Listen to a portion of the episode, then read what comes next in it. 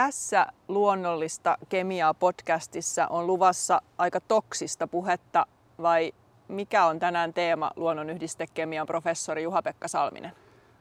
No joo, tänään siirrytään tuolta luonnonvaraisista myrkyllisistä kasveista, niin siirrytään puutarhassa kasvaviin myrkyllisiin kasvilajeihin.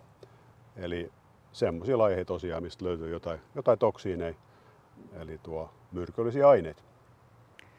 Tuossa kun lähetit lajilistaa ja vähän, vähän tein taustaselvitystä, niin ajattelin, että toivottavasti kukaan ei hirveästi katso mun selainhistoriaa, koska tosiaan nyt tämän päivän lajit taitaa sit olla oikeasti aika myrkyllisiä, ainakin osa niistä, että ihan koko kasvi voi olla haitallinen jopa niin kuin koskea. Mistä lajista aloitetaan?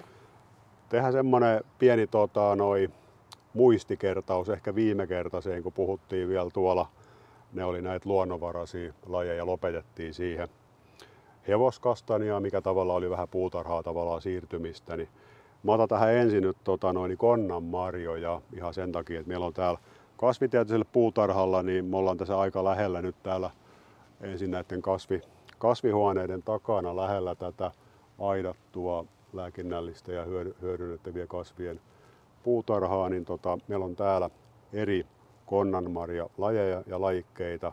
Ja Suomestakin löytyy luonnonvaraisena sit yksi, eli, tai siis tätä kaksikin löytyy, mutta mustakonnan marja nimenomaan niin on, on Suomessa tämmöinen luonnonvarainen konnan marja laji ja erittäin myrkyllinen.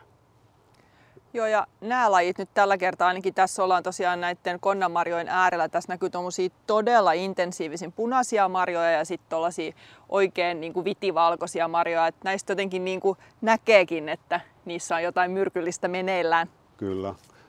Aika, aika usein tuommoinen mielikuva itselle on syntynyt, kun tuolla sisäpuutarhalla ja luonnossa ylipäänsä, ja etenkin täällä kasvitieteellisellä tietenkin, niin kesälläkin ja muuta, niin kun näitä kattelee näitä lajeja, niin kyllä tällainen, tota, niin kuin nämä punaisetkin tässä näin, niin todella oikein hehkuu punaisena ja tuommoinen niin kiiltävän punainen, eikö vaan, ei ole mitään mattapunainen, että suorastaan niin hehkuu ja varoittaa väreillä, että noi, melkein niin tuntuu siltä, että, että, että tota, kyllähän noista lajeista se silmiä pistää, että tota, niistä täytyy olla jotain erikoista, vähän niin kuin pullistelee siinä väreilläänkin ja tuolla kiiltävyydellään ja eikä näy juurikaan kato syömän jälkiikään, että kyllä se niin siltäkin näyttää, että ei, ei ne varmaan maistu, maistu hirveästi kasvin syöjillekään. Ja konnanmarjassa taisi sitä myrkkyä olla kaikissa kasvin osissa, mutta varmaankin sit noissa marjoissa kaikkein eniten.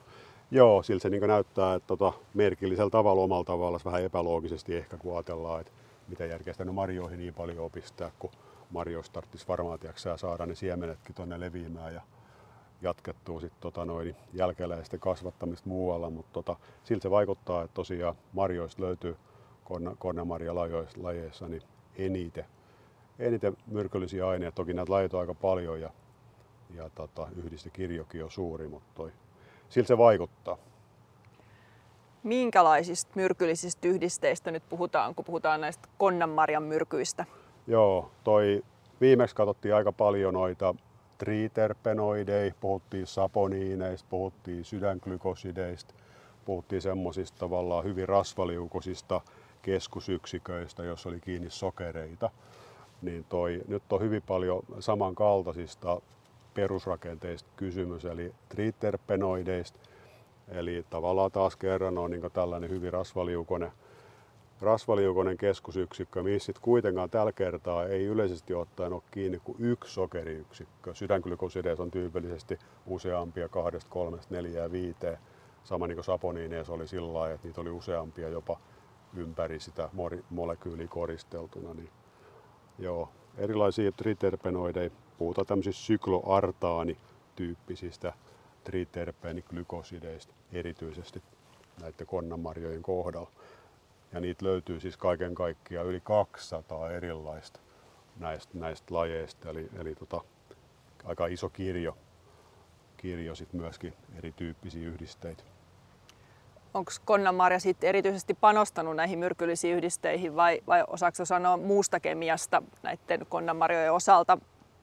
Joo, siis tämä on sillä kun itsekin vajavaisin laitteella tavallaan silloin aikoina joskus 15 vuotta sitten lähdin enemmän katsomaan niin laajasti kasvikuntaa ja niiden kemiaa, niin tämä konnanmarja, nimenomaan tämä musta konnanmarja, mitä keräsin tuolta, tuolta tota Turun mettistä, niin ää, mulla tuli semmoinen olo, että toi näiden lehdistä ei löydy käytännössä polufenoleja juuri lainkaan. Eli, eli näyttäisi siltä, että niin todella, todella tota alhaisia pitoisuuksia tuottaa niin näitä muita yhdisteitä. Se on niin tosissaan panostanut sitten näihin myrkyllisiin. Niin välillä niin nähdään sillä tavalla, että kun sä teet riittävän hyviä puolustusaineita, jotka tehoo riittävän hyvin, niin ei sun tarvitse niitä muita välttämättä tehdä ollenkaan, vaan se riittää. Ja tässä, tässä olisi niin vähän tämmöinen tämmöinen ilmiö niin vaikuttaisi olevaa, että tota, tämä pullistelee näillä, näillä triterpenoideilla sitten ehkä enemmän, enemmän mitä muut lait ja polufenoleilla paljon vähemmän. Sanoit, että se mustakonnanmarja on se, mitä Suomessa löytyy luonnonvaraisena. Tyhmä kysymys, mutta onko siinä ne marjat nyt sitten mustia, kun tässä nähdään näitä punaisia ja valkoisia Joo, marjoja? ne on, ne on mustia, mutta tota, nekin on tällä samanlaisia, että niin hyvin, hyvin kirkkaan mustia, ettei semmoisia, ei mitään, niin kuin, tiedätkö, en mä tiedä, tekisikö niitäkään niin mieli, mieli syödä, että tämmöisiä samanlaisia, sekin niin tavallaan tuolla tommosella niin kuin, ää, vähän niin kuin joko olisi lakkapinnan vetänyt siihenkin päälle, että hyvin, hyvin tota noin, kiiltävän, kiiltävän mustia. Sitä kautta niin tulee sellainen olo, että ei ole niin tavallaan semmoinen mikä musta herukka tai muu vastaava, mikä on sitten hiukan sen mattapintaisempi. Mutta joo, ne on mustia. Mustia mustakonna marjas. Ja toi. Tää on mun mielestä niin toi, tää valkoinen, tässä on valkomarjanen, niin jos toi, noin niin miettii, kato, mä en tiedä mikä sul tästä tulee mieleen, mutta kun miettii vaan tätä ongelmallista tilannetta jostain lajeista, kato, että pistäisikö näitä joku suuhunsa, niin tota, tää on tämmönen, mitä näitä nyt on, jukurttirusinoit vai mitä niitä on? Totta, joo. Ihan, ihan, ihan jukurttirusina tosta. Jos, jos pistäisi, et, et yhtään tietäisi, onko vai ei, kun pistät viedä, ihan sen näköinen. Noitahan niin tiedätkö, kaupassa saa. Aivan sama näköinen loppupeleissä niin tämä marja. Sillä on niin tosi, tosi harmillisen niin kiinnostava toi valkoinen. Et, et, et, Mutta eipä nyt kannat sitten tietenkään liikaa kiinnostua siitäkään oliko tämä tota, niin konnamarja nyt niin kuin kaikille myrkyllinen? Onko se, onko se joskus puhtaan, muutamassa jaksossa oli niitä, että jotkut eh, hyönteislajit esimerkiksi on sitten kuitenkin erikoistunut näihin tosi myrkyllisiin kasveihin, niin, niin onko konnanmarja ihmiselle nyt nähtävästi on haitallinen, mutta onko jotain lajeja, jolle, joka sietäisi konnanmarjaa? No sillä tämä niin täytyy olla, koska niin miettii tätä logiikkaa, että mitä ylipäänsä niin on järkeä tiedäksä tuossa noin, että tehdään marjoista noin myrkyllisiä, niin on todennäköistä tai siis ainakin mahdollista, että laji tekee sen sen takia, että se pystyisi niin estämään liiallisen noiden marjojen syömisen tavallaan, että se, se on todennäköisesti hakenut jotain semmoista strategiaa, että vaan niin jotkut tietyt eläinlajit, jotkut tietyt jyrsijät esimerkiksi pystyy syömään jonkun verran sitä kautta niin levittämään noita siemeniä, mutta sitten taas muut lajit ei välttämättä pystykään syömään, koska se on niille erittäin myrkyllinen. Ja sehän on optimaalinen tilanne, eikö olekin, jos ajattelet sitä, että joku pystyy tiiäksä, niin nappaa tuosta noita siemeniä ja syö niin osittain, vie mukanaan ja sitten jättää loput tiiäksä, syömättä. Niin siinä mielessä sellainen, sellainen tota noin, edes osittainen myrkyllisyys sitten, niin tiedätkö, myöskin niitä lajeja kohtaa, jotka sitä jonkun verran sietää, sietää niin toi on, on eduksi. Että vähän lajeista riippuen, niin kirjallisuus kertoo erilaista, erilaista sitten tietenkin tota noin, näistä, näistä hyödyntävistä lajeista, mutta ainakin mitä itse olen lukenut, niin nimenomaan niin tietyt pienjyrsijät saattaa levittää noita ja pystyy syömään osa, mutta ei välttämättä syö sit niin paljon, että tulisi tavallaan se siemenkin sitten tiedätkö, sieltä hyödynnettyä niin paljon, että se ei pysty sitä enää niin ulos tullessaan niin tavallaan lisääntymään, se, kun se tulee elimistö, sieltä elimistöstä pois. pois että, tota noin, aika tymäkkää tavaraa sillä lailla. Niin ja taas niin kuin palaa pohtimaan sitä, että miten se kasvisen strategiansa luo, että mihin yhdisteisiin panostaa ja, ja minkä verran, että, että kuinka paljon se on sitä vaan niin kuin ympäristön seurausta ja sattuman sanelemaa vai kuinka paljon siellä on niin kuin, niin kuin tarkoituksenmukaista biosynteesipolkujen ohjailua Joo. meneillään. Yleisesti ottaen voisi niin kuvitella, että se on kasvilta aika tyhmä strategia tehdä marjoista myrkyllisiä voisi ajatella, että se on vaan tavallaan sellainen kasvin kyvyttömyyttä, tiedäksä, että kun mieluummin noita lehtiä, kun lehtiä niin enemmän yleensä syödään, eikö vaan, eikä niitä kannata syödä, kun pitää pystyä tekemään myöskin tota noin, fotosynteesiä, tiedäksä, kerta valoa taivaalta, niin yleensä sitten se, että sulla on muut noin vihreät osat on myrkyllisiä, niin joskus ajattelee sillä lailla, että sitten se kasvi vaan ei kykene estämään sen myrkyllisyyden tavalla leviämistä koko tiedäksä, sen kasvin ää, muihinkin osiin ja sitä kautta marjatkin on myrkyllisiä. Mutta yleensä semmoisessa tilanteessa marjat on vaan vähän myrkyllisiä, kun se on tavallaan niin sivutuote. Mutta tässä kohtaa, kun marjat on tämän kasvin niin myrkyllisin osa, niin vaikuttaisi niin sillä jos nyt aina loogisuutta hakee, niin vaikuttaa siltä, että varmaan se on ihan tarkoituksella näin, näin sitä ajateltu tällä kohdalla. Tiedetäänkö me, onko eri väristen konnanmarjojen ne myrkylliset yhdisteet niin kuin samoja? Että jotain eriäkin ehkä pitää olla, kun ne on eri värisiä, mutta tota, niin onko se myrkyllisyys niin kuin samoista yhdisteistä lähtisin, lähtisin näistä valkoisissa ja punaisissa ja mustissa?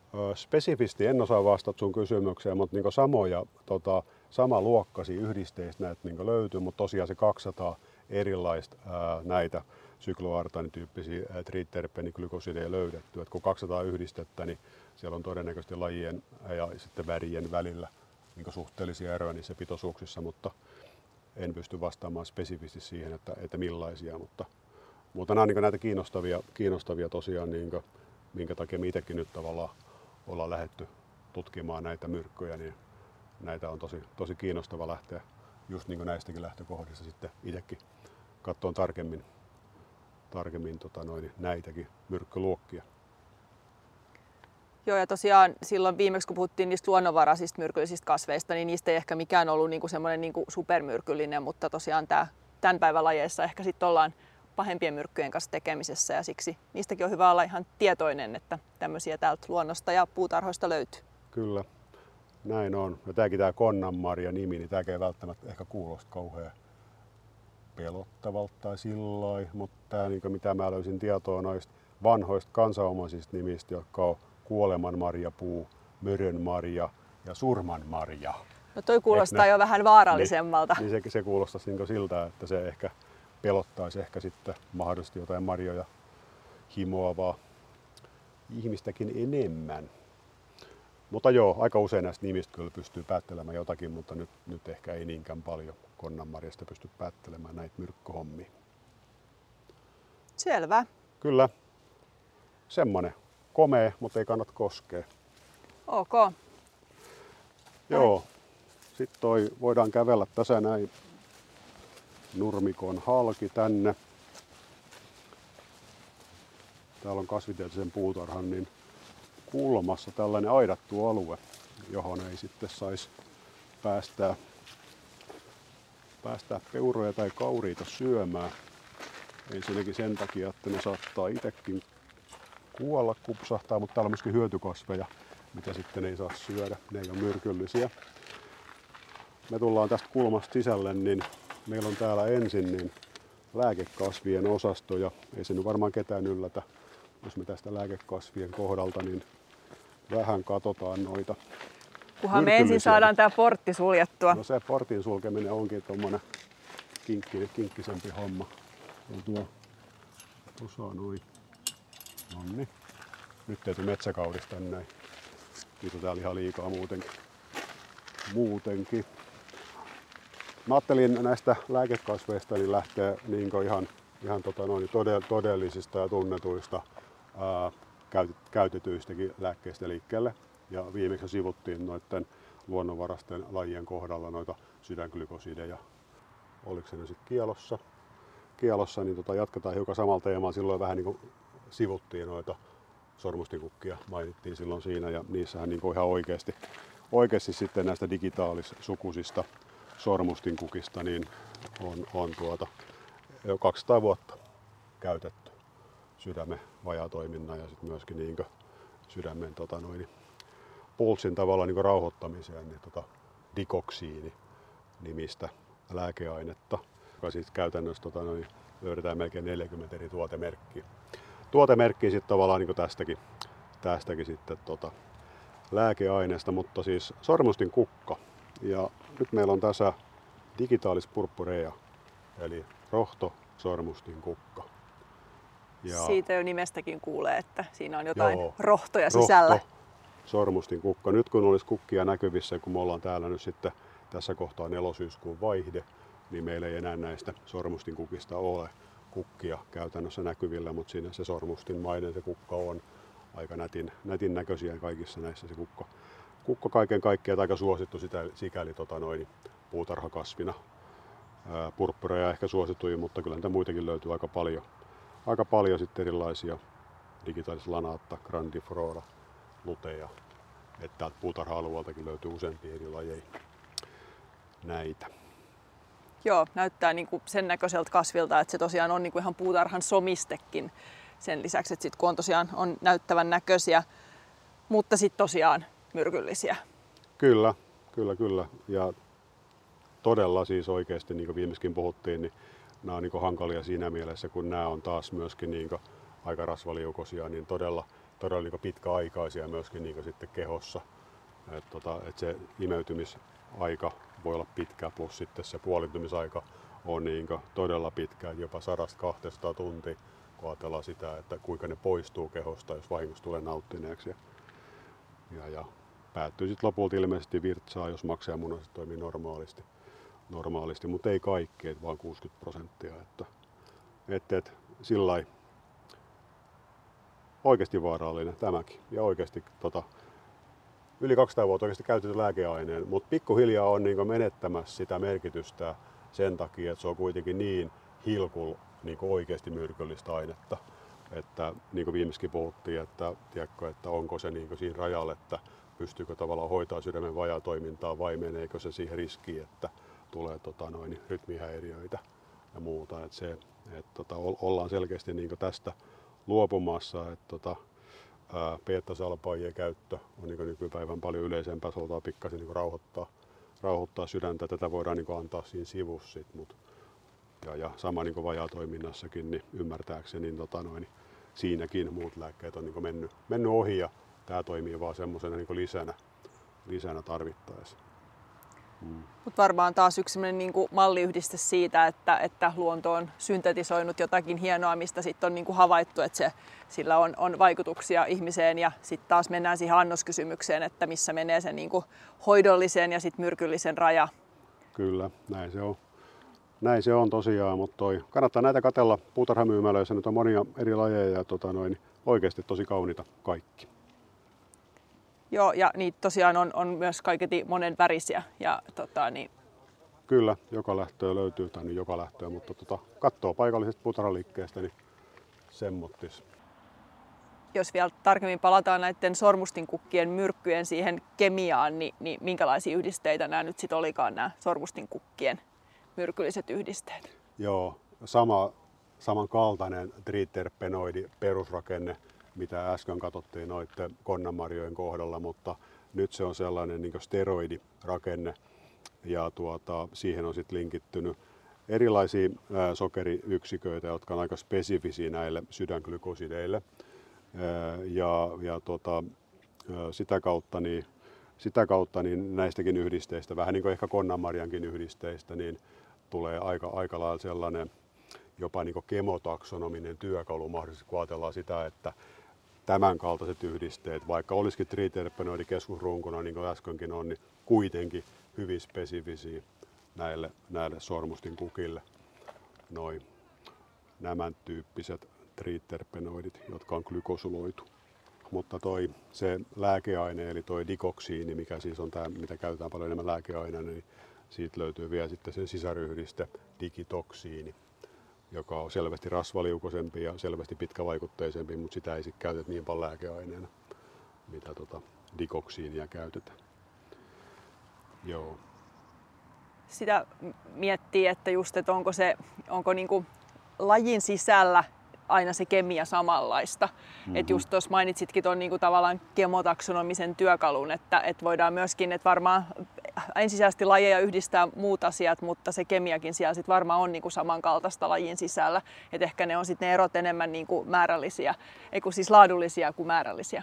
Joo, kyllä se näin on, jos puhutaan niinku lajin välillä, mm-hmm. lajin välillä nimenomaan, niin, tota noin, täälläkin niin näissä kaikissa, niin, niin kuin toi melkein unohdin sanoa, mutta toi, nyt me ollaan tässä, tässä digitaalis purppurejan äärellä, mutta tämä dikoksiini, tämä lääkeaine, se on alun perin niin löydetty villasormustin kukasta, eli digitaalis lanaattasta.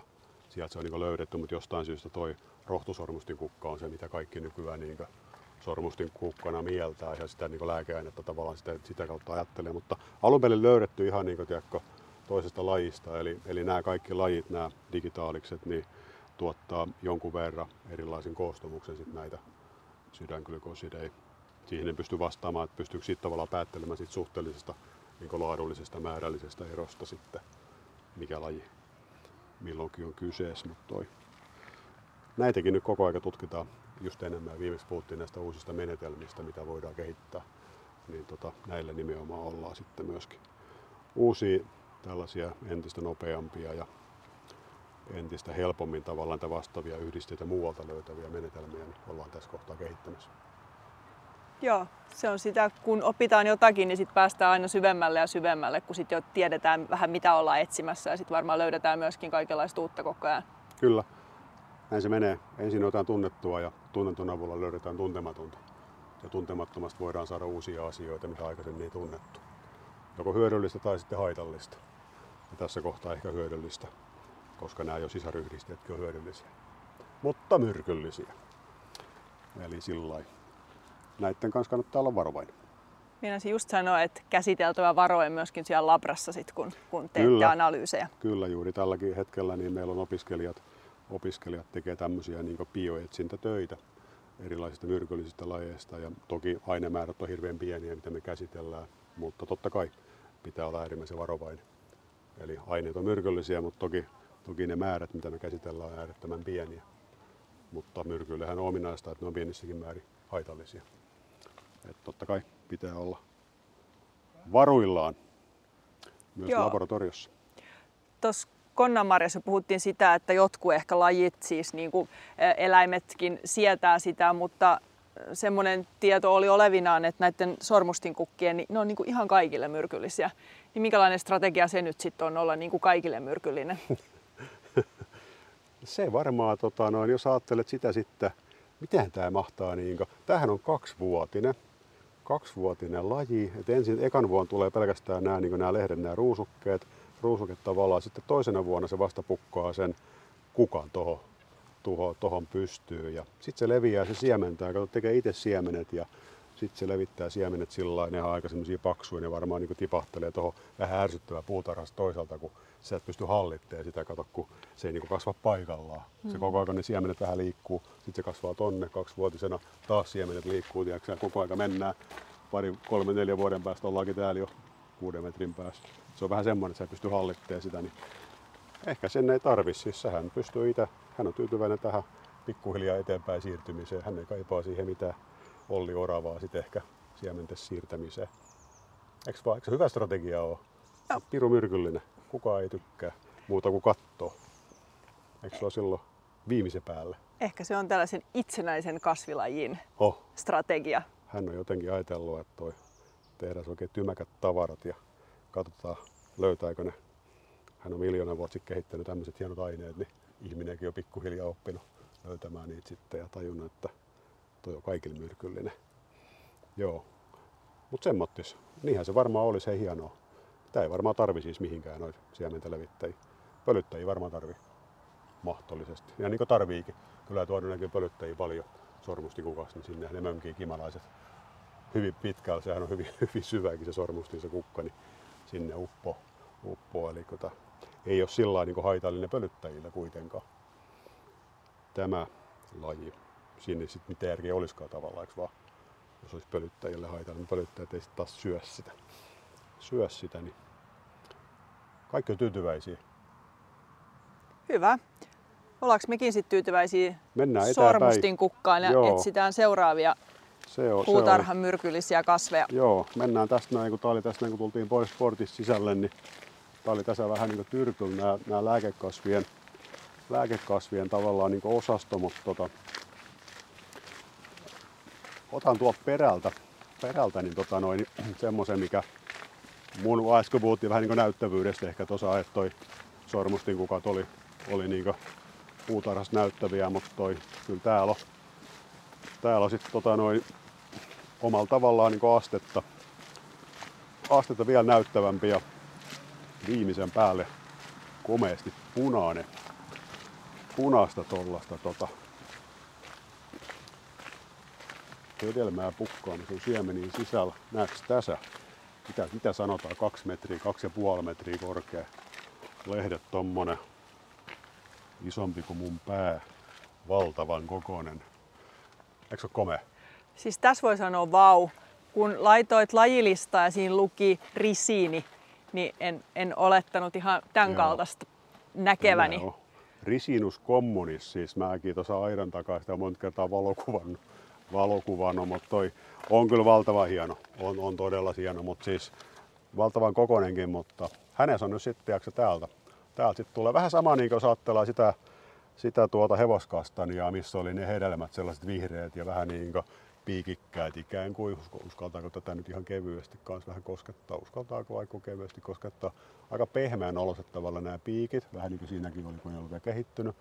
Mutta tota, muuten samanlainen hedelmä ja, ja tota, va- valtavan punainen. Siellä on siemeni sisällä ja, ja tota, sen takia tämä kasvi on maailmanlaajuisesti niin tunnettu, että sieltä siemenistä saa kysyä. Tiedätkö, mitä sieltä, mitä sieltä saadaan? No, mitä mulla tulee risiinistä mieleen on risiiniöljy, mutta mä en Joo. tiedä, onko se nyt oikea vastaus. No kyllä se kuule on hei. Se on ihan oikea vastaus. Mä mietin tuossa jossain kohtaa itse, että mistä mä itse risiniöljyn tiedän. Onko se mahdollista, että se on ollut joskus tiedätkö, lapsuudessa jäänyt mieleen joku risiniöljy? Sehän toimii myöskin tämmöisen, jos sattuu olemaan tietynlaisia haasteita vattan toimimisen kanssa. Niin se, että siis se on erittäin voimakas laksatiivi muun muassa risiniöljy sinällä. Mä en tiedä, miksi mä linkitän risiiniöljyn akuankkaan. Mun mielestä akuankas sitä olla. käytettiin aina, että tota, niin, tota- tämmöiset lähteet on mun lapsuudesta. Akuankalla oli ilmavaivoja. Täytyy hoitaa risiniöljy pois nekin vaivat. Öö, joo, siis tämähän on semmoinen oikeastaan risiniöljy, niin toi, sehän on sellainen aine, että erittäin suosittu oikeasti teollisessa käytössä ja, ja tota, ilmeisen hyvä niin myöskin niin ihon kosteuttamisessa. Eli edellisessä kosmetiikkatuotteissa voiteissa käytetään hiustenhoitotuotteissa, jos katsoo niitä tota, noin, kuvauksia, mitä siellä on, niin erittäin hyvä, hyvä siinä ja ilmeisesti jopa maali- ja väriaineteollisuudessa. Totta kai nykyään haetaan jopa, jopa tota, jossain kirjallisuudessa oli vähän mainintaa jopa tämmöisestä niin biodiesel, tiedätkö, niin tavoitteesta, että voitaisiin jopa ajatella, ajatella siitä öljystä sitten no, tota, havitella polttoaine, polttoainetuotantoa, tuotantoa, mutta siis miljoonia miljoonia tonneja vuosittain tätä kasvia tavallaan sen takia käsitellään teollisesti, että saadaan risiniöljy. Mutta onko se risiiniöljy sitten juuri se myrkyllinen myöskin? No ei toivottavasti. Mm. Eikö vaan, eikö, eikö tuntuisikin, että ei toivottavasti, mutta valitettavasti jossain kohteen, kun ei tavallaan joku onneton kemistikloppi ei ole tehnyt sitä metallia ihan kuntoon, niin kyllähän tämä nyt pitäisi pystyä puhdistamaan niistä toksiineista tietenkin se öljy. Ja tässä, tässä tämä päämyrkky, myrkky sitten niin tässä, tässä, tuota, tässä on, on, on tiedätkö mikä se on? Se on, se on risiini.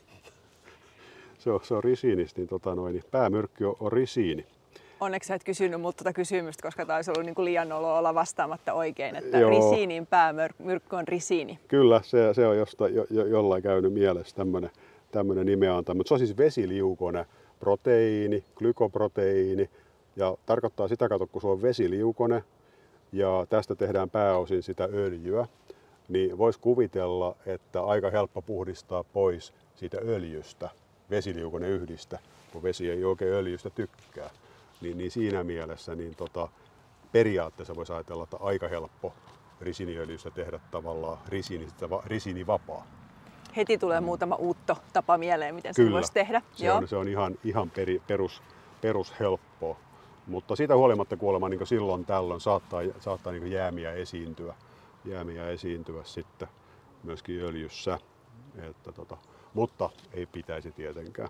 Ja se risiini niin totta, tosiaan, niin se on, se on, se on valtava, valtava haitallinen, että se on tämmöinen niin ribosome inaktivoiva proteiini.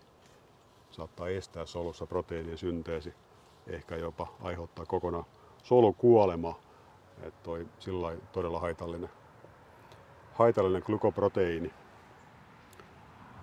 Ja missä päin tätä kasvia sitä risiiniä on? Onko sitä sitten samassa Aa, paikassa kuin Joo, sitä siis risiiniöljyä joo, siellä kyllä, siemenissä? Kyllä, kyllä nimenomaan noissa siemenistä, joo. Siemenistä sit tulee, tulee se, sekin, sekin sitten. Ja, ja tota, siinä on se tavallaan niin huono puoli tietenkin tässä, tässä hommassa on se, että ää, sille ei ihan hirveästi ole vielä löydetty niin hyödyntämiskohteita sille risinille, mutta sitäkin syntyy niin miljoonia tonneja, tiedäksä vuosittain sivutuotteen. Ja, ja toi, sehän on sillä todella ikävä, kun ää, sitä on käytetty aikoinaan tuolla toisessa maailmansodassa biologisessa sodakäynnissä ja nykyään se on kielletty siis kemiallisten ja biologisten niin kuin, tiedätkö, aineiden listoilla, että sitä ei saa käyttää, mutta, mutta niin erittäin tehokas, tehokas myöskin niin sodankäynnin välineenä olisi, kun sitä syntyy siis niin paljon niin helposti ja on, on niin tehokas, tehokas sitten. Mutta tota, onneksi se on sitten toisaalta proteiini, että et, tota, proteiinihan pystyy toisaalta niin lämpökäsittelyllä ja erilaisilla liuutin käsittelyillä niin inaktivoimaan ehkä helpommin kuin jotain toisia, toisia myrkkyjä. Mutta joo, onneksi on kielletty, mutta toi sillä tietty harmillista, että sitä sitten niin paljon syntyy, eikä ole keksitty vielä varsinaisesti mitään niin semmoista, semmoista hyötykäyttöä, niin kuin tuossa sormustin kukas oli. Pitää laittaa mietintämyssyyn, että mitä tälle sivutuotteelle voisi tehdä, että jos useassa myrkyssä on kuitenkin sit niitä vaikka lääkkeiden aiheita, niin jos Joo. sitäkin voisi sit hyödyntää, mutta tämä on varmaan aika moni miettinyt, jos no se on suuren niinku mittakaavan niin tuotanto. Mon, monta asiaa niin tutkittu niin tässäkin erilaisia, erilaisia tota, erilaisia syöpiä niin hoitoa tutkittu, mutta ei ole mitään läpimurtoa tullut tavallaan tai, tai näitä juttuja, niin kaikkia näitä aineita tutkitaan totta kai, eli miten voitaisiin käyttää, mutta asiat kestää kauan ja kaikkien asioiden yhdisteiden kanssa niin asiat ei etene koskaan maaliin asti. Ne on potentiaalisia, mutta ei kuitenkaan loppuun asti. Loppuun asti sitten. Joo, tässä mun piti vielä mainita toi alkaloidi, risiniini, mikä tästä lajista myöskin löytyy, löytyy sit ja, ja, toi, ja, ja sitä käytetään monesti niin risinimyrkytyksen tämmöisen biomarkkerina. Se on niin helpompi analysoida pienikokoinen, pienikokoinen alkaloidi kuin tällainen, tällainen proteiini. Niin sitten se löytyy helposti, helposti tuota myrkytyksen saaneiden tuota elimistä. Sitten se pieni alkaloidi. alkaloidi. Ja se on ilmeisen hyvä tuommoinen niin insektisidi, eli hyönteis, hyönteismyrkkynä. Mutta sitä tulee niin paljon vähemmän. Että, että, että, toki sekin on aika helppo puhdistaa sit toisaalta sieltä, sieltä sitten eri, erilleen, mutta toi ei ole niin myrkkynä niin tehokas. Mutta tota, omalla tavallaan sitten kuitenkin käyttökelpoinen aine sekin ja haitallinen. Eli risiini tuottaa monenlaisia yhdisteitä, jos tulee risiniöljyä ja tulee alkaloideja ja, ja tulee ka- kaiken näköistä, niin tota, hän on sitten taas päättänyt panostaa näihin yhdisteisiin. Kyllä, ja kaikki tosiaan nyt noista siemenistä, mitä teollisesti käytetään niin paljon hyväksi. Hyväksi. Sitten sieltä jää kato kauhea määrä, totta kai kun voit kuvitella miljoonit tonnia käytetään, niin jää kauhea määrä tavallaan tota, puristekakkua jäljelle tuosta materiaalista. Ja monesti niissä on se ongelma, kun niihin tarvitsee käyttää, sitten yritetään käyttää niitä niin eteenpäin esimerkiksi tota pellolla lannoitteena tai sitten tämmöisenä alhaisen arvon ää, rehulisänä. Ja siinähän se ongelma sitten syntyy, kato, että jos siinä siirtyy sinne ää, lannoitteiden tai varsinkin se rehulisän mukana, niin tota, näitä myrkyllisiä aineita, niin, niin, niin näistä olisi myöskin niin yrit, hyvä yrittää kehittää semmoisia lajikkeita, missä toisaalta olisi niin vähemmän näitä myrkyllisiä aineita. Jos niitä myrkyllisiä aineita ei pysty hyödyntämään, niin eikö vaan mm. pitäisi yrittää kehittää tästä tota, noin semmoisia lajikkeita, että tota, risiniöljy tulee pilviin pimein, mutta ei näitä haitallisia myrkkyjä. Et se on vähän semmoista. Ehkä se onkin hänen strategiansa suojautuu, ettei hänen kaikki öljyä vietäisi, että hän vähän pistää, pistää sit myrkkyä kehiin. Joo. Ja hänkin ehkä, jos puhuttiin tuosta, että tänään nämä tosi myrkylliset kasvit on myös näyttänyt ehkä osittain myrkylliseltä, ainakin jotenkin niin kuin indikoinut värillään sitä, että siellä on jotain meneillään, niin, niin kyllä tämäkin näyttää aika sellaiselta varoitusmerkiltä tämä koko hieno ja upea kasvi. Kyllä, on. Mutta on komeekin toisaalta. Toisaalta sitten valtava kokoiset lehdet. En tiedä pistäisinkö puutarhaa. Ehkä voisin pistääkin, ainakin se on punainen. Värin, värin puolesta voisi helposti laittaa. Joo, on kyllä siis tosi näyttävä ja en olisi kyllä tosiaan ymmärtänyt, että risiini on tämän näköinen kasvi, mutta tota, niin Joo. koko ajan sitä oppii. Kyllä, kannattaa tulla tänne hei pyörimään. Täällä on vaikka mitä. No niinpä näyttää täällä olevan. On, täällä on vaikka mitä. Tuossa on tommonen, hops, iso aurinkokukka. Olipa siis, onpas iso aurinkokukka, mutta sen nimi on iso aurinkokukka.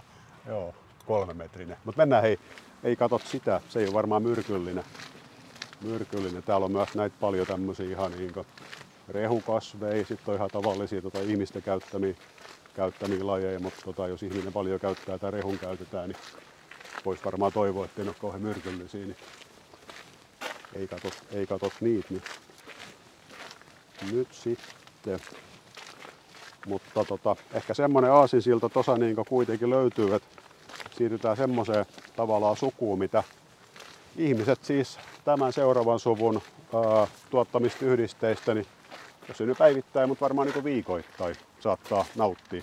Vähän ehkä ihmisestä riippuen, riippuen käytännössä. Niin täällä on pari, pari tuommoista niin lakritsikasvien sukuun kuuluvaa, kuuluvaa lajia nyt tässä aika lähellä tätä lääkinnällisten kasvien, lääkinnällisten kasvien osastoa, niin tuota, glykyr, glykyritsa, näkö, sukusia, sukusia lajeja. Ja toi lakritsi ei kuulosta yhtään myrkylliseltä, mutta silti on nostettu tänne myrkyllisten lajien valikkoon Joo. tänään. Miksi? Öö, tämä tuottaa siis lakritsikasvit, varsinkin lakritsijuuri, eli Glycoritsa uralensis, niin tuottaa juuriinsa niin huomattavan määrän sellaista yhdistettä kuin glykorytsiini. Ja se on käytännössä tämä glykorytsiini, niin se on myöskin taas kerran niin triterpenoidi, perusrunko ja, ja siinä on sitten pari sokeriyksikköä kiinni. Ja tämä on merkillinen siinä mielessä, että tota, tämä on erittäin voimakas makeutusaine. Myöskin erittäin aromaattinen, jos niin tavallaan lisätään, niin tulee sellainen lakritsi, lakritsin tavallaan aromi tuotteisiin siitä yhdisteestä, mutta sitten myöskin, että jopa 50 kertaa makeampi mitä tavallinen sakkaroosi. Eli, eli ihan pirumake. Ja tarkoittaa käytännössä sitä, että tätä käytetään niin erittäin runsaasti elintarviketeollisuudessa ei ehkä niinkään niin pelkästään niin niinkään makoitusaineena, mutta tämmöisen niin aromaattisena aineena, mikä sitten siinä sivussa myöskin niin makeuttaa, makeuttaa tuotteita. Ja totta kai niin lakritsi, salmiakki mm. tulee niin mieleen tämmöisin, tämmöisin tuottein. Ja tota, jokuhan sanoikin, että nuo lakritsi, lakritsi uutteet niin voi, voi vaahdota. Ja me viimeksi katsottiin noita saponiineja. Saponiinit oli nimenomaan tämmöisiä vähän niin kuin saippuamaisia ominaisuuksiltaan, niin tämä on tämä glykyritsi, niin tämä kuuluu nimenomaan myöskin saponiineihin. Et tota noin, samat riterpönen runko ja sokereet kiinni, kiinni siinä, niin, mutta ei ole kuitenkaan steroidirunko, niin kuuluu, kuuluu saponiineihin ja toi. Ja, ja et sillä semmonen taas piirre, piirre sitten, saippuiva piirre vesiliuoksessa. Joo. En tiedä millainen sulla tykkääks kuinka paljon salmiakista lakritsista? Kyllä mä aika paljon tykkään. Niin. Itselläni on sellainen, mä siis voisin kuvitella, että kun tämä nimittäin nostattaa verenpainetta, tää, ja sen takia niin lakritsia ja salmiakkia välttämättä kannattaa syödä pilvin pimei, jos, jos siltä tuntuu, mutta tota, kun, sit, kun, sit, kun kumminkin vähän tykkää, mm. joskus tykkää vähän liikaakin, niin sitten tota niin on tulossa semmoinen olo, että pikkasen tulee sydämen tykytyksiä ja on sellainen olo, niin kyllä se varmaan tulee niin tästä, tästä aineesta nimenomaan glykyritsiinistä sitten myöskin tämä, tämä sitten sydämen tykytykset ja tavallaan verenpaineen nousu. Että sillä kannattaa sitten sen verran hillitä, ettei ei liian usein, usein tällä sitten kuitenkaan auttisi. Mä oon ajatellut, että se on nimenomaan lääkkeeksi, kun on aika alhainen verenpaine, niin on ehkä vähän pakko syödä lakritsia, että pysyy niin kuin tolpillaan. Joo, kyllä, sillä se on, sillä se on nimen hyvä, mutta, mutta toi ilmeisesti kuitenkin niin kannattaisi välttää, että tota noin, raskana olevien, olevien tota noin, naisten, niin kannattaisi tätä välttää. Että täällä on ilmeisesti jonkinnäköisiä vaikutuksia, että se estää niin istuka vaikuttavien ensymien toimintaa, joidenkin ensymien toimintaa, mikä pystyy suojelemaan niin sikiöä noilta suurilta kortisolipitoisuuksilta, mitä äidinelimistössä niin syntyy. Et, et siinä mielessä niin voisi tavallaan siirtyä lapseen, lapseen myöskin tämmöisiin niin muistiin oppimiseen, käyttäytymiseen liittyviin niin tiedätkö, mahdollisiin kehitys, kehitys tota noin, häiriöitä tai ongelmia, jos niin liikaa, liikaa, liikaa nauttii. Ja siinä mielessä muun muassa olikin jännä, mä en, mä en itse asiassa tiennyt sitä, mutta kun vähän taas kattelin, kattelin tarkemminkin tätä, tätä hommaa, tätä lakritsikasvihommaa tuossa, niin en ollut tiennyt sitä, että oikeasti nykyään myydään salmiakkituotteita, jossa lukee, että ne on vapaita. Sellaisia siis oikeasti, että, tota, että, että lukee, lukee tuotteessa Ja, ja ne, niitä pitäisi sitten tavallaan, jos säkin syöt liikaa, sulla on kumminkin verenpaine sitten jo noussut, eikö vaan, niin sitten voi vetää toisen pussi sellaisia, sellaisia niin toi. En tiennyt, että semmoisiakin on. Niihin hetkiin, jolloin verenpaine on muuten koholla, niin, niin kannattaa sitten valita. päivittäisen käyttöön. aina, kun, aina kun käy piippu punaisena, niin voi heittää vapaata salmiakkiin. Joo, semmonen. Nämä lakritsikasvit, mitä tässä nyt katellaan, niin ne on aika vaatimattoman näköisiä. Että nämä ei niin kyllä hehku sitä myrkyllisyyttä mitenkään. Joo, ei, ei, ei oikein. Ja tosiaan tuolta juures sitten, juures sitä ainet sitä alun perin on niin kuin, alun perin, alun perin, nämä kuuluu noihin, vielä noihin hernekasveihin, vapaseen kasviheimoon, niin vähän tuommoisia niin kuin, niin kuin näkee, jos, jos tota, aika tuommoista niin hernekasvit muutenkin, niin ei ne, ei ne, ei ne yleensä mitenkään niin sillä pullistele, pullistele oikeastaan ulospäin, ulospäin oikein millänsäkään. Että enemmänkin ovat tuommoisia, että voisi kuvitella, että joku eläin pistäisi poskeensa. Poske, henno, henno olone, olone kaikin puoli. Joo. Yskälääkkeissä muuten kanssa lima irrottavana on, on mukana samaa, samaa tätä ainetta. Et sillä, sillä käyttökelpoinen. Jotenkin tuntuu, että nyt aina kun näistä myrkyistä puhutaan, niin, niin lääkkeistäkin on, puhutaan, että tota, niin ne on, niin kuin monta kertaa todettu, niin, niin hyvin lähellä toisiaan ja niitä vaikutuksia haetaankin tarkoituksella välillä, mutta sitten pitää vaan pitää kontrollissa se vaikutuksen määrä. Oh, mutta sillä lailla omalla tavalla hassua, että toisaalta niin Suomestakin ymmärtääkseni löytyy satoja elintarvikkeita, mihin tarkoituksen lisätään lisätään tätä, mutta sieltähän se tulee, eikö vaan, että määrät on pieniä, mutta käytetään, käytetään laajasti. Et onneksi niin makotusainenakin on noin vahva, että 50 kertaa tiedätkö sakkaroosi veronen, niin ei tarvi paljon käyttää. Ja, tota, ja se lakritsiaromi jäisi kaupan päälle, niin, niin, niin sillä sitten, sillä sitten ilmeisen käyttökelpoinen kuitenkin. Se varmaan tuohon käyttöön kuitenkin niin kuin syntetisoidaan eikä haeta kasveista vai osaako sanoa mikä on alkuperä? Joo, tuohon suuren kuule. mittakaavan käyttöön. Joo, kuule, nyt, nyt täytyy sanoa, että toi, en pysty tästä niin varmuudella tietää, että onkohan tolle jo kehitetty, kehitetty vai onko se edelleen. Kuin mä niin haluaisin väittää, mä niin haluaisin väittää sulle, että edelleen, edelleen tiedätkö, tuolta kasvista otetaan tämä yhdiste, mutta en ole kyllä absoluuttisen varma nyt, nyt tähän, tähän kohtaan. Tähän kohtaan sitten. Eli lak, suuret lakritsikasviviljelmät. Niin, jos. niin jos, jos näin on. Toki se on vähän epäloogista, kun se juurista kerätään, että eikö vaan sitten se lähtee siitä, siitä sitten vähän hankalaa, että jos juuri, juuret tuottaa, niin jos juuret kerätään ja sieltä tulee lakritsi, lakritsi uuten juurista, niin kasvi ei varmaan sen jälkeen juurikaan käyttökelpoinen. Et voit olla oikeassakin. Hei, kuulijahan tarkistaa. Nyt lähdetään katsoa glykeritsiini, synteesi, ohjeita internetin syövereistä. Se on varmaan jonkun verran haastava kuitenkin valmistaa, että ei kannata kotona koittaa. Kotona koittaa, että toi triterpenoidin rakenne näyttää haastavalta. Voidaan heittää sinne teidän kemianlaitoksen labraan haasteeksi tehdä. Kyllä. Taas aina kun niitä hyvin joululahjavinkkejä mietitään, niin yksi Joo. voisi olla tämä. Tämä oli kiva lahja. Joo, hyvä, hyvä haaste. Öö, hei, oliko siinä meidän, meidän lakritsikasvi? Se oli varmaan siinä. Selvä. Mennäänkö sitten tota noin, niin tosta noin tavalla tai kolmannella niin toiselle puolelle. Siellä on tommonen, siellä on sitten taas tällainen, niin tällainen suku löytyy, joka, joka käytännössä niin on, on ihan niin Nobel-voittajien sukua. Okei. Äsken oli tollanen, että jaksaa kaikille maistuva verenpainetta kasvattava niin nyt sitten meillä on täällä Artemisia sukusia kasveja. Ja siinä on esimerkiksi Artemisia absinthium, koiruoho. Siinä, tässä näin käytännössä. Erittäin perinteinen kasvisuku. Mun mielestä molemmissa nimen osissa tunt, kuulostaa jotain tuttua. Artemis vai viittaa mun mielestä johonkin muinaiseen jumalaan ja mm-hmm. absintti sitten taas johonkin Joo. rapujuhliin tai johonkin sellaisiin. Joo, absintti viittaa vähän tommosiin, niin varsinkin niin tästä koiruohosta Artemisia absinttiumista, niin tota, tällähän maustetaan sitten niitä viinoja.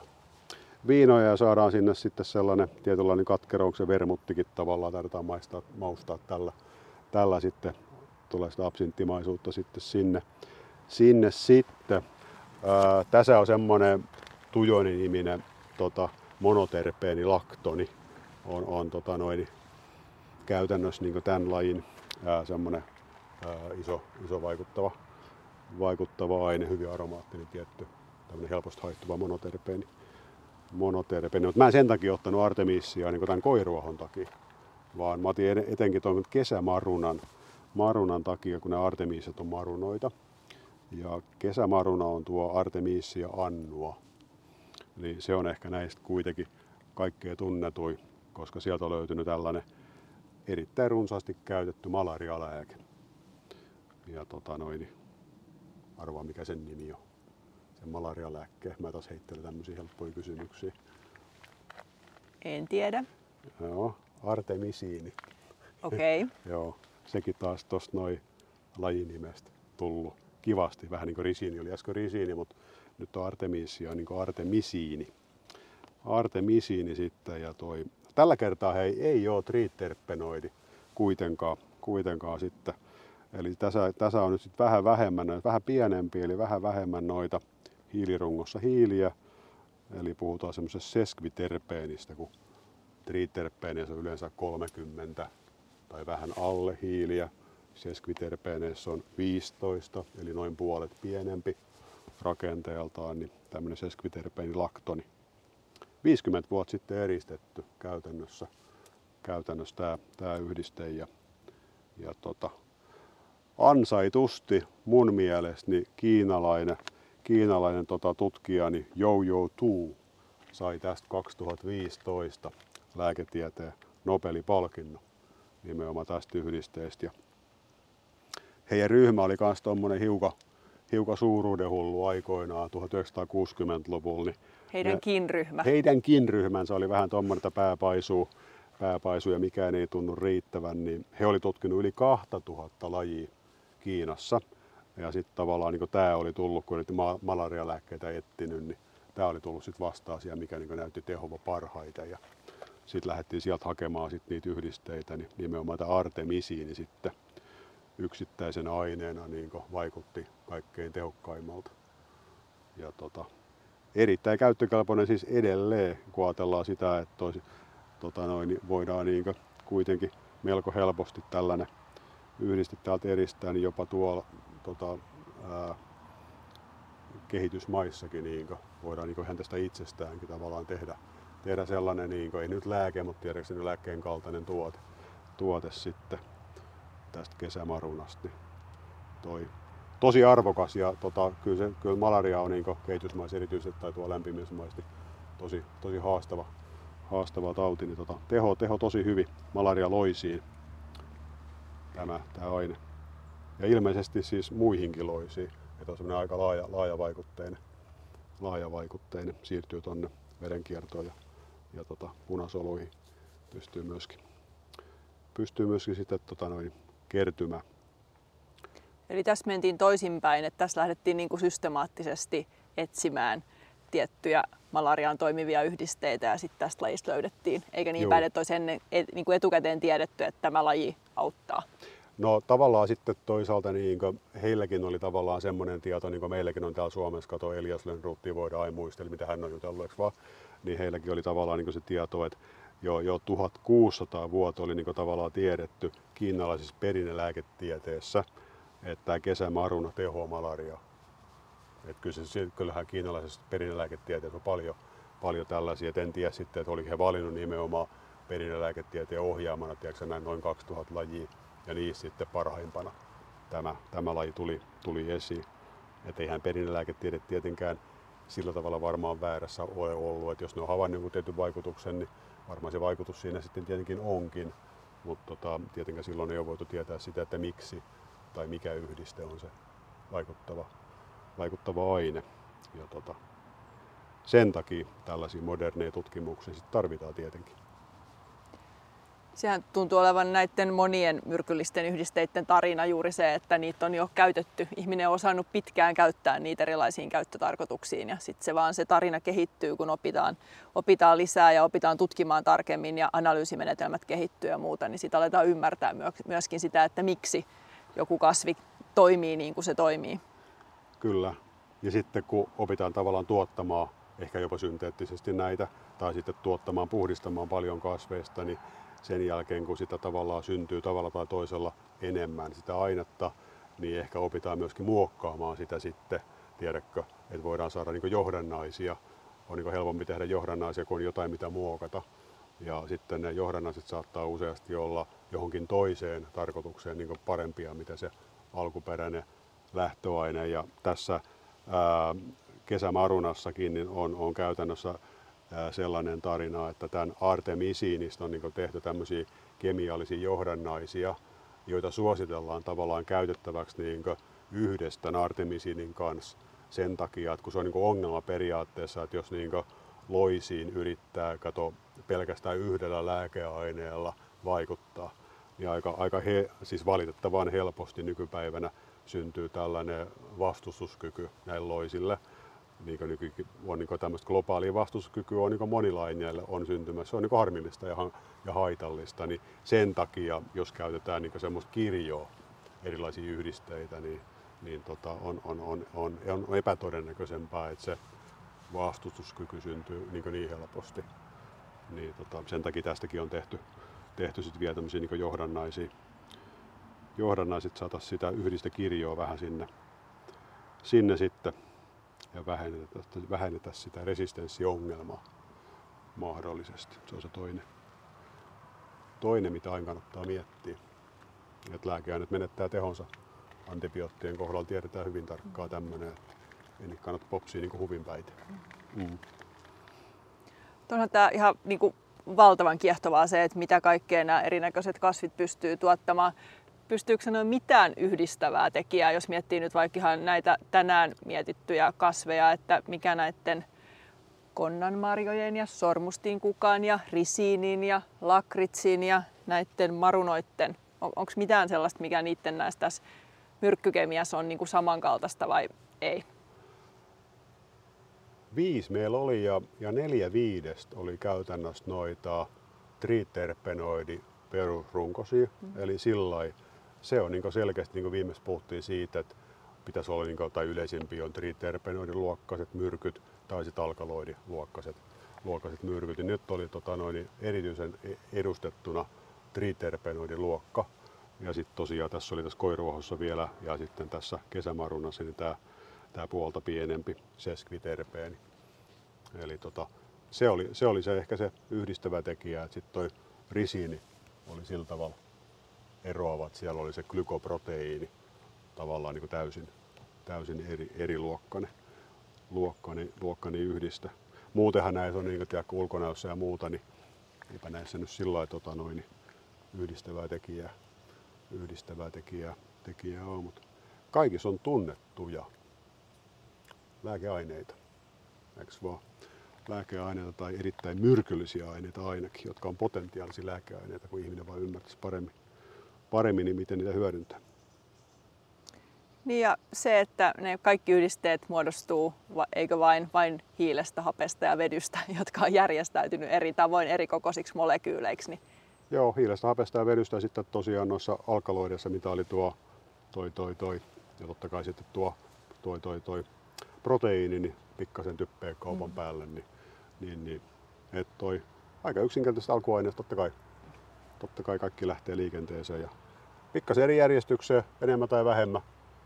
Sitten vähän koristellaan sokereilla tai muilla vastaavilla ja vaikutetaan siihen aineen vesiliukuisuus, rasvaliukuisuus, imeytyvyys, kaikki tämmöisiä ominaisuuksia erilaisilla koristeluilla, eikö vaan? Et kyllä kasvisolu on ihmeellinen, luonto on ihmeellinen ja, ja tota, kemisti voi sitä sitten hyödyntää edelleen yrittämällä olemaan, olemaan itsekin ihmeellinen, tiedätkö, koristella niitä entisestään, saada vaikutusta entistä, entistä paremmaksi. Mutta niin kuin mä oon sanonut, niin aika harvo ihminen kuitenkaan noin keskimäärin on kemistinä yhtä hyvä kuin luontoäiti. sen takia me löydetään edelleen joka vuosi, vaikka kuinka pitkällä ollaan 2020-luvulla, niin joka vuosi löydetään luonnosta uusia yhdisteitä, semmoisia, mitä ihminen ei ole koskaan ajatellutkaan pystymänsä syntetisoimaan. Eikä välttämättä pystykään koskaan tekemään. Eli nämä vaan meidän pitää kasveista vaan poimia. poimia sitten. Ja nämäkin kaikki, mitä me tänään käytiin, niin tosiaan kasveista ne on löydetty alun perin.